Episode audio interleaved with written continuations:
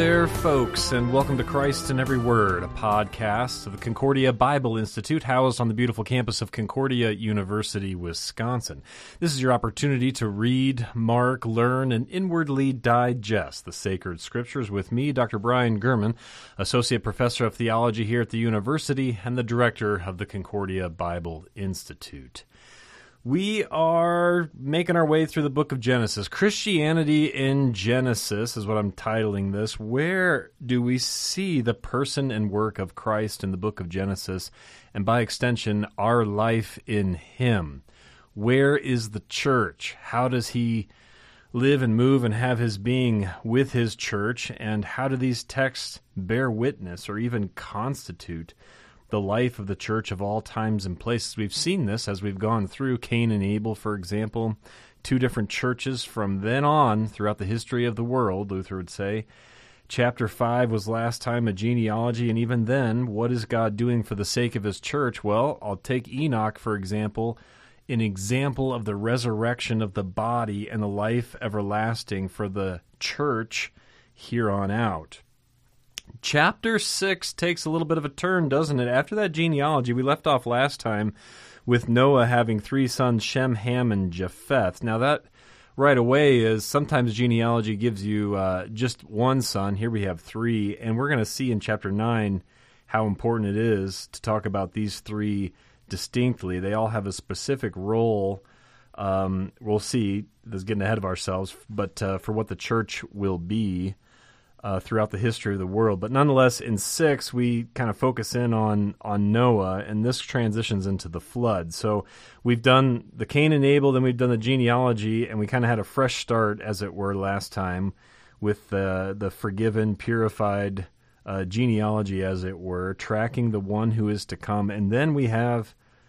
Go figure. It's almost like the book of Judges where things roll along and then whammo, the fall into sin. Eve eats from the tree, Adam eats from the tree. And then Cain and Abel, whammo, terrible stuff. And then Genesis 5, hey, fresh start, as it were. You can listen to that other podcast for more on that. And then what happens? Whammo, chapter 6, it starts like this When man began to multiply on the face of the land, and daughters were born to them, the sons of God saw that the daughters of man were attractive and they took as their wives any they chose. Then the Lord said, My spirit shall not abide in man forever, for he is flesh. His days shall be a hundred and twenty years. The Nephilim were on the earth in those days, and also afterward, when the sons of God came into the daughters of man, and they bore children to them. These were the mighty men who were of old, the men of renown. The Lord saw that the wickedness of man was great in the earth, and that every intention of the thoughts of his heart was only evil continually. And the Lord was sorry that he had made man on the earth, and it grieved him to his heart. So the Lord said, I will blot out man whom I have created from the face of the land, man and animals and creeping things and birds of the heavens, for I am sorry that I have made them. But Noah found favor in the eyes of the Lord.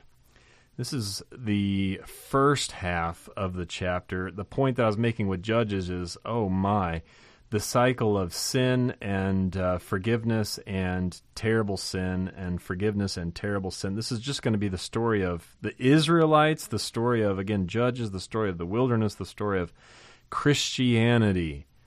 Another week goes by, and Sunday morning it's I, a poor, miserable sinner had thoughts of heart that were only evil continually, you might say, to pick up the language here from Genesis chapter 6.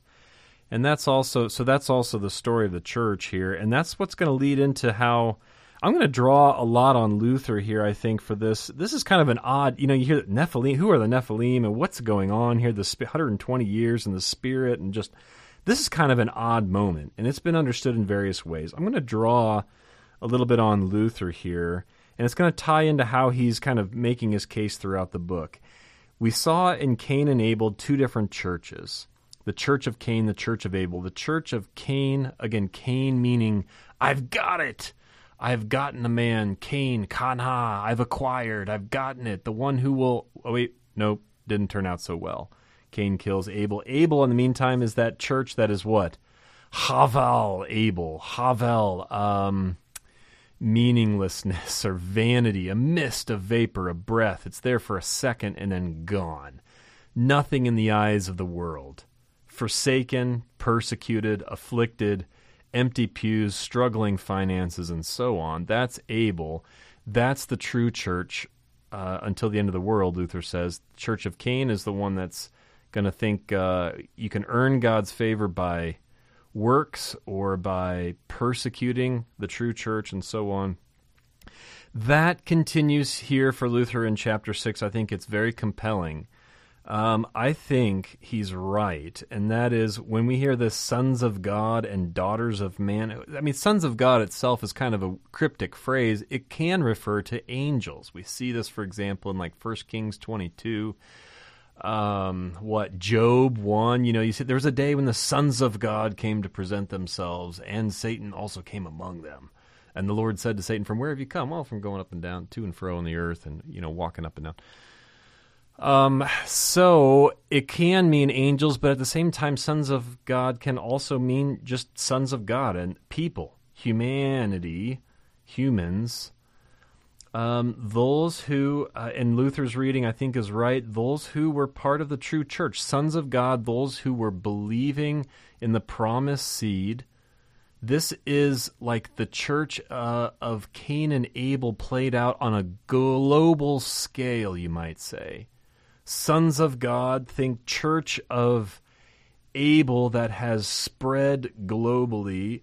The son, this is this is kind of a wide ranging, a wide sweeping statement here. The sons of God, just in general, on the face of the earth, a global sons of God saw that the daughters of man were attractive, daughters of man. Notice the contrast between God. That's one way to kind of, I don't know, contrast them. Daughters of man, people who were of the church of Cain, fleshly people, just, they were, uh, what would you say? Uh, for Luther, they belonged to the church of uh, Cain they gratified the desires of the. I'm just reading from him now. They gratified the desires of the flesh, and um, they were those with whom the sons of God wanted to interact and finally marry. Uh, in other words, they wanted to take wives from this, Luther would say, Canaanite church. Or, no, sorry, Canaanite. Sorry, that's a Canaanite, not from Canaan, Cainite, Church of Cain, um, as many as they wanted and whomever they chose. And this Luther is for, for Luther is exactly what happens. Now you can think beyond just physical, literal marriage. Elsewhere in the Bible, the prophets are big on anytime there's idolatry, a mixing of the pure teaching with false teaching, a mixture of the true church with the false church. Anytime that happens, that's a that's an infidelity. So the, the language of marriage or um, fidelity, uh, husband, wife, so on, is used with the prophets for the relationship between God and his people, between Christ and his church. They're in a marriage. Heresy, false doctrine, pursuing um, idolatry is de facto um, a perversion, infidelity, spiritual infidelity um, that's why the prophet speaks so much of harlotry or whoredom. You sons of Israel or people of Israel, you've committed whoredom against me. We're in a marriage together, and any false teaching, false, any idolatry is uh, to break this marriage. So when we see this, sons of God see that the daughters of man were attractive. This is the true church mingling with the false church. The true church saying, you know what? Maybe we need to cater to the ways of the world. Maybe they're on to something uh, maybe we need to compromise a little bit. Maybe we need to get lukewarm on what we're teaching. Think Revelation. Would that you were either hot or cold. Okay? Luther says these are the peeps that they had the promise of the of the blessed seed, the one who is to come, and yet they were persuaded and they tempted by the ways of the world. They saw that the daughters of men were attractive. So they took as their wives any as they chose, and then the Lord says, uh, My spirit shall not abide in man forever for his flesh, his days shall be 120 years. Okay, um, this is an interesting little line here. First things first, Luther says um, that this cannot last. This business of compromising true doctrine, this business of turning from the Lord's word. Um, Luther says man is hostile toward God when this happens. It doesn't trust. He doesn't trust in God above all things. He doesn't believe His word. He doesn't confess it. He doesn't teach it rightly, and so on. And so it leads to a, a hostility towards God. It's a lack of trust in God, lack of faith in God, and that is detrimental to salvation. Um, man, Luther writes, man persists in his carnal ways. He ridicules the word. He persecutes and hates my spirit. Uh, God says, well, then what happens? Well, I can't forever bear with this contempt of my word. This kind of behavior, catering to the false church, mixing true doctrine with false doctrine. This is the kind of stuff that drives away the Lord's Spirit. My spirit shall not abide in man forever. He's flesh.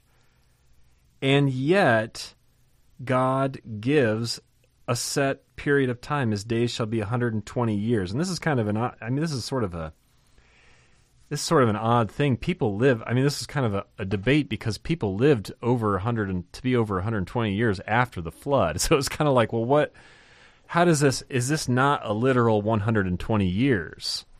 Uh, think of other times in the Bible where you know Psalm 90, the length of man's days is 70 years, three score and ten, or even by reason of strength 80. You know, this sort of like, does that mean that everybody lives a literal 70? I mean generally speaking, I mean, right now, what is it? I don't know. In the 70s, life expectancy, who knows? But the point is that you get a set period of time, and that's that, or even by reason of strength, maybe a little more, 80. Um, this 120 refers to. Now, Luther took this as um, a kind of time frame where God uh, would allow for repentance before the flood would, would come. Now, I think I think he's on the right track. I think this is this is fascinating. I wouldn't say it's a literal 120 years, but what I would say is that the Lord has said this kind of behavior drives out my spirit, but at the same time he doesn't immediately act on it. He could do the flood in a second. And yet he says his days shall be 120 years. He allows a set period of time mercifully. I mean, this would be the other point, and that is it is very gracious and merciful that the Lord is slow to anger, and then he's he's wanting uh, all to come to repentance and to the knowledge of the truth, as Second Peter would say. Uh, and so there is a great mercy here, Luther sees, and I think he's right. He's granting adequate time for repentance. Put away your sinful ways, repent, confess, and uh, and return to the Lord. And so Luther writes, he fixed this definite and adequate time for repentance that men may come to their senses and escape the punishment. I think he's absolutely right. There is this, I'm going to still be gracious and merciful in this. And this is totally the life of the church as well. Um, how often do uh, do we go astray? Do our eyes run after idols uh, throughout our, our living and moving, and yet our eyes should be fixed on the author and perfecter of our faith, you know, and so on. Um, so Luther sees mercy here, and I think he's right. And finally, what we're getting close to our break already.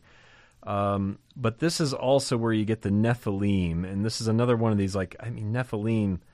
What is this? Uh, the giants, literally. Some translations would have put it that way. And Luther thinks, I mean, I, is there physical stature involved in this? Who knows? Maybe so. But also, Luther thinks uh, especially of the reputation, those who run the planet.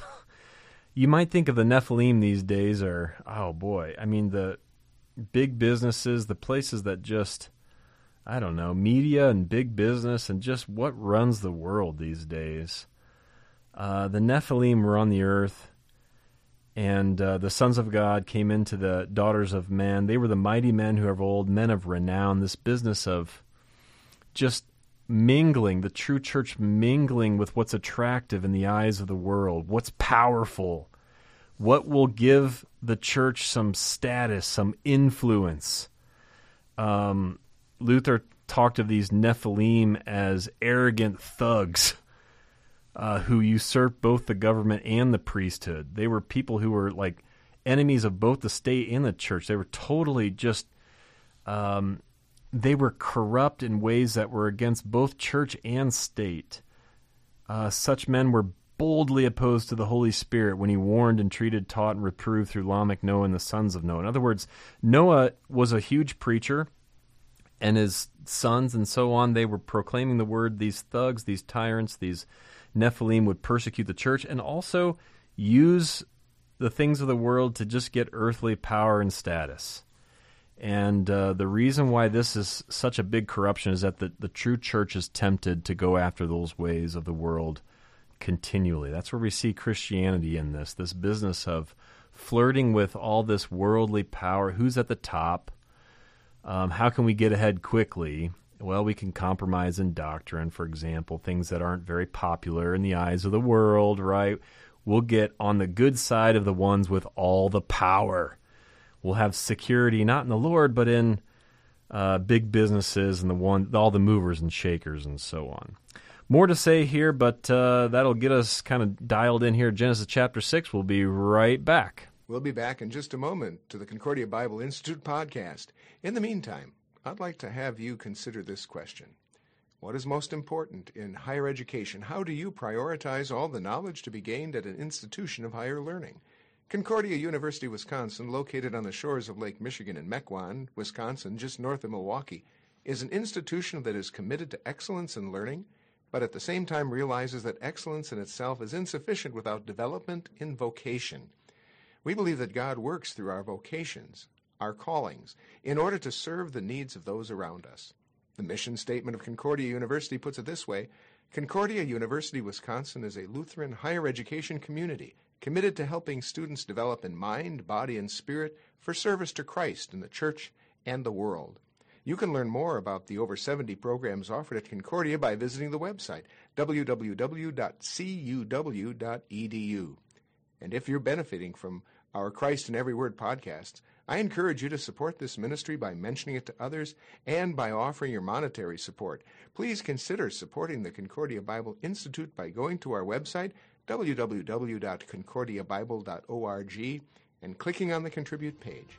And now, back to the podcast.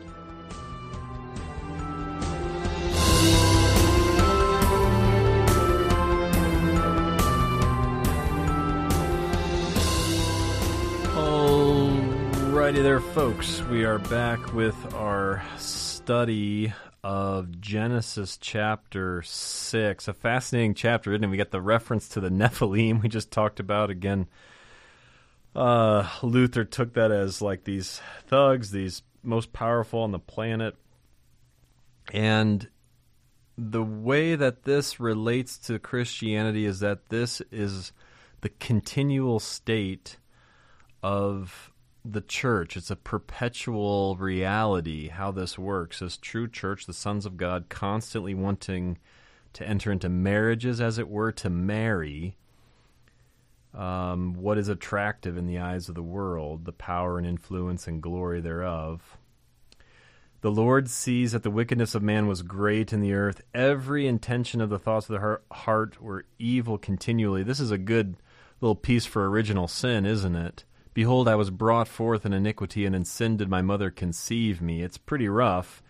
Only evil continually. It's a it's a sad situation. It's it's a corruption so deep Luther would say in another context, that it must finally just be believed.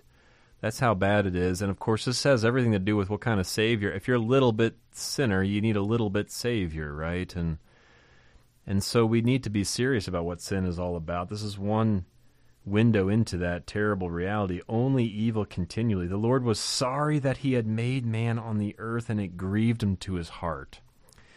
Now, this one strikes at a. Oh, that's a kind of a low blow, I guess. Does God have regrets? And how does I mean, that's one thing. How do you even think through can God regret something? Uh, he regretted Saul being king. You know, there are moments where he, he has regret, and then at the same time, it's like God doesn't regret. He's not a man that he should have regret, and so you have to think through like how he he he does and doesn't at the same time. Uh, kind of like prayer, you might say. He's all he knows and yet at the same time, it's he's moved by prayer. Now, how can both things be? He promises both. Um, I mean, this is one of these things. For Luther, it was it was actually tied to the office of the holy ministry. When God is grieved in his heart and he's regretting this and he says i'll blot out man whom i've created. Um, i'm sorry that i've made them. Um, luther sees this as um, the office of the ministry is grieved because of the true church running after the false church and because the office is grieving god himself is grieving uh, it's it's an indication of how close the Lord is with His church.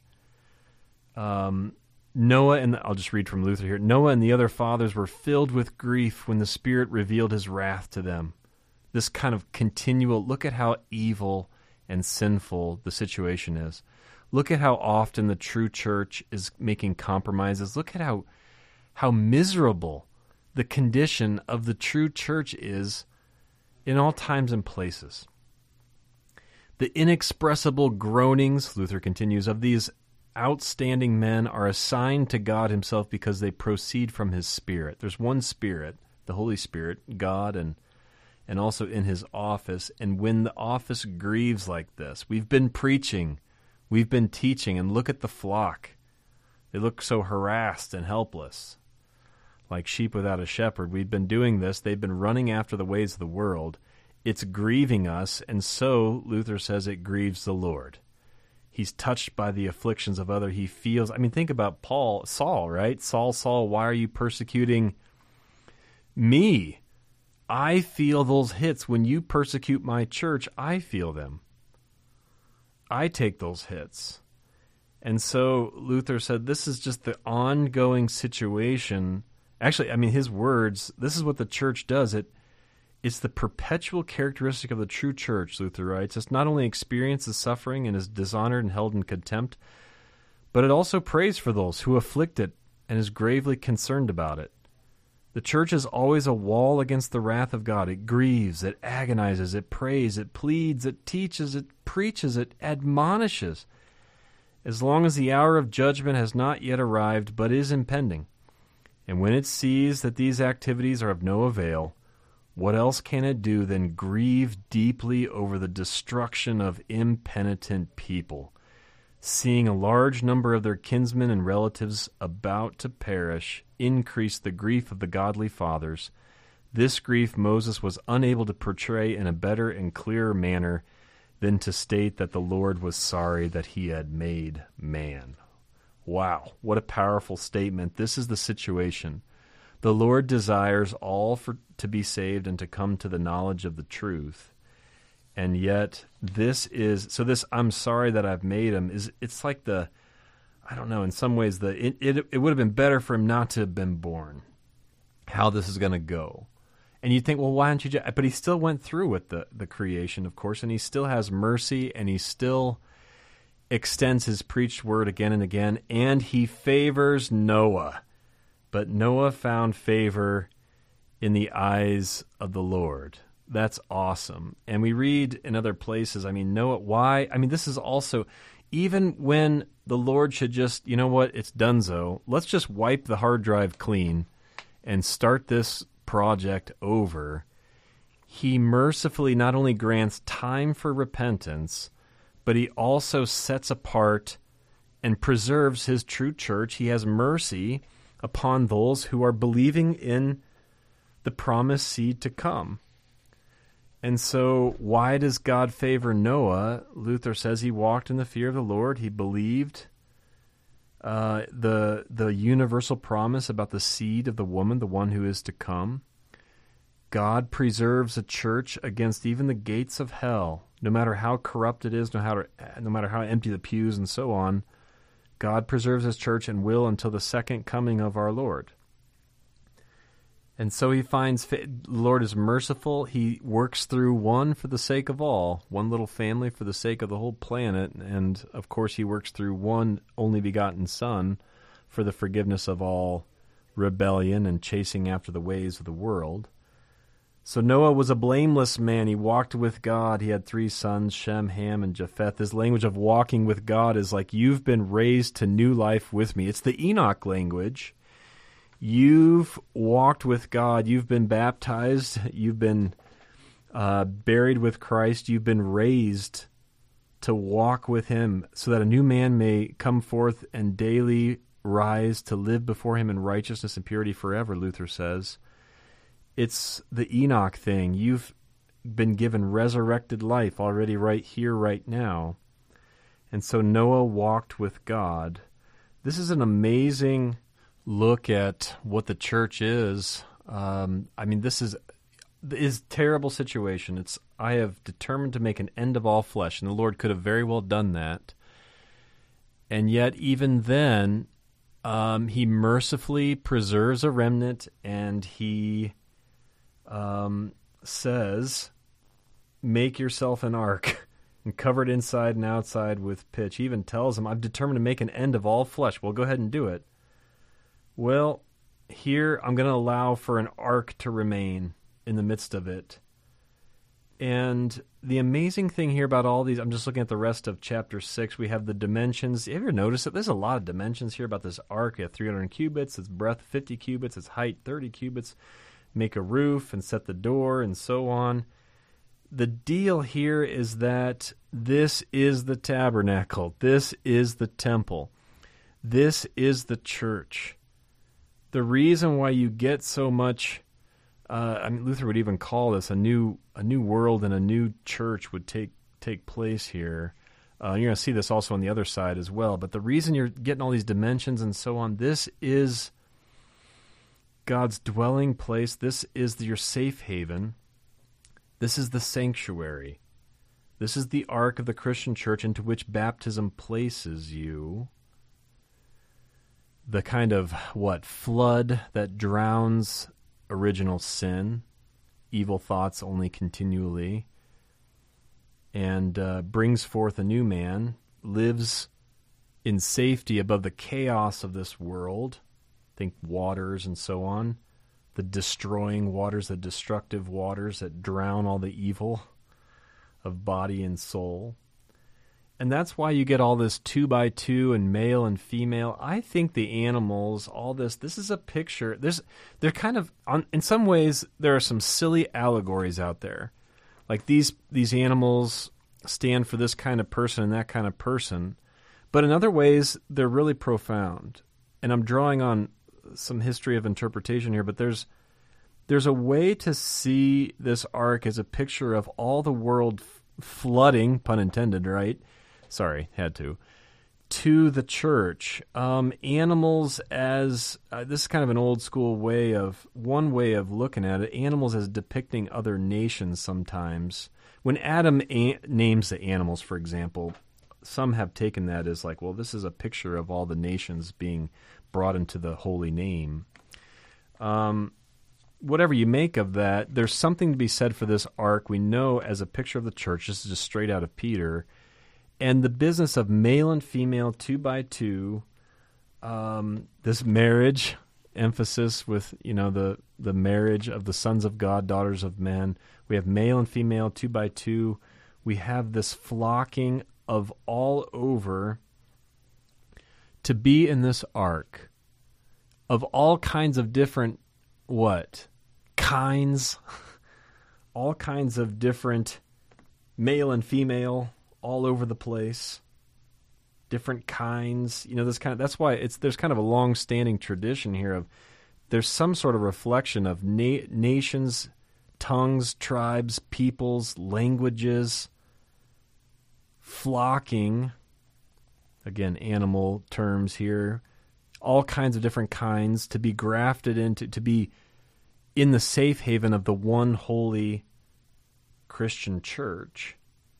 Noah does this as a high priest who will reflect the kind of Noach, the rest is what his name means, that will get in the greatest high priest to come. And in the church that he offers in all times and places, the sanctuary of his body and blood and word for us. Great stuff here in Genesis 6. We're going to have to call it there. Stay tuned. We'll keep moving as we consider Christianity in the book of Genesis. The mission of the Concordia Bible Institute is to provide Christ centered Bible instruction from distinguished experts who teach Christ in every word of the Old and New Testaments to strengthen faith and spread belief in the one true God. Again, if you benefit from this podcast series, I encourage you to consider supporting the Bible Institute by going to our website, www.concordiabible.org and clicking on our contribute page. Until next time, my friends, I'm Dr. Brian German, wishing you all God's blessings in Christ Jesus our Lord.